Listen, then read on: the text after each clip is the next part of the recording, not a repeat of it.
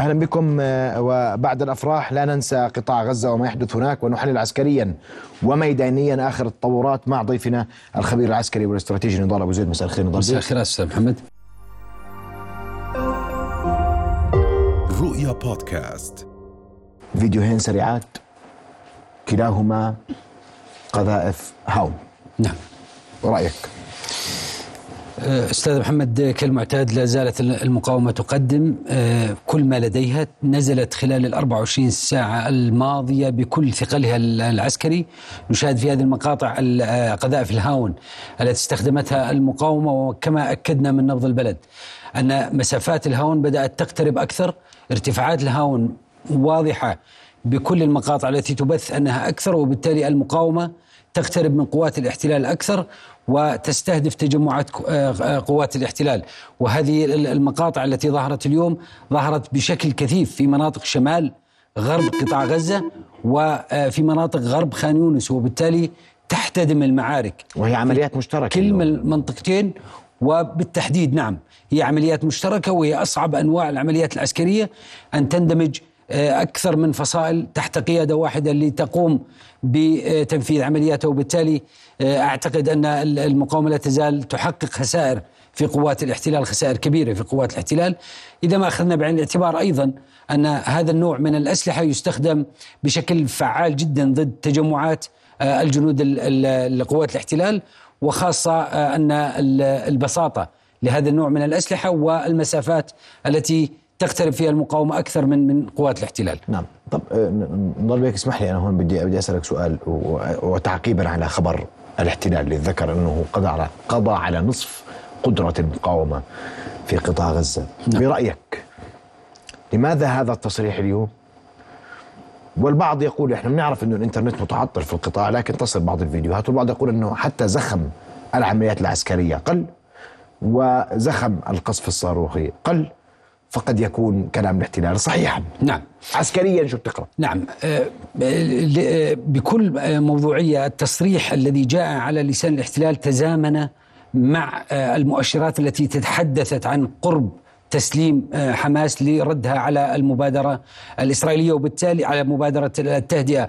وبالتالي يبدو أن الاحتلال يريد أن يسبق هذه المبادرة بخطوة ويعلن أنه حقق نتائج.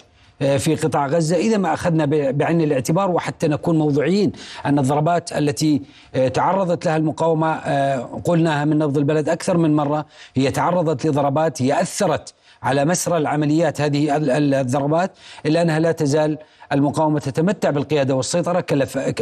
كلا طرفي الصراع في هذه المعركة تعرض لضربات قوية. يبدو أن هذه الضربات بدأت تتجاوز آه، خطوط التماس بشكل كبير وبالتالي أعتقد أن المبادرة تقترب أكثر وبالتالي أيضا التصريحات ستتصاعد أكثر لأن الطرفين يحاول أن تكون لدى له اليد الطولة في العمليات العسكرية قبل إعلان المبادرة النهائي. كان في اعتراف اليوم من قوات الاحتلال بعد الإصابات سمعت تعقيبك عليه وأيضا حماس على ما يبدو وفق مصادر مصرية سلمت ردها على الاتفاق ووضعت شروطا للموافقة عليه وبلينكن سيبحث غدا مع حكومة الاحتلال المصغره هذا الأمر. قبل ذلك استهداف طائرة مروحية من نوع أباتشي اليوم. نعم. وفق ما اعلنت القسام والمجاهد ويعني وعملية أيضا مشتركة. وجهة نظرك في هذا التطور المهم. نأتي إلى التطور الميداني لما يتعلق بالطائرة المروحية، تكلمنا من نبض البلد أن الاحتلال منذ 123 يوم أي أننا نتكلم منذ أربع اشهر تقريبا لم يستخدم الطائرات المروحية رغم حاجة القطاعات البرية لها إلا في هذه المرة. ولم يرصد استخدام الطائرات المروحية وتكلمنا وقلنا أن العمل التكتيكي الذي تعاني منه قوات الاحتلال والذي يعني فقدان الاستخبارات ونقص المعلومات لدى قوات الاحتلال فيما فيما يتعلق بأسلحة الميمطا.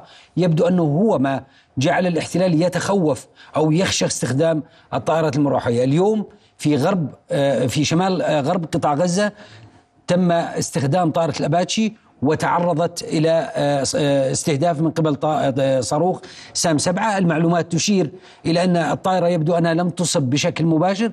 بالمناسبة الأباتشي تحمل بالونات حرارية كثيفة ولها تقنية عالية جدا فيما يتعلق بأسلحة المنطقة.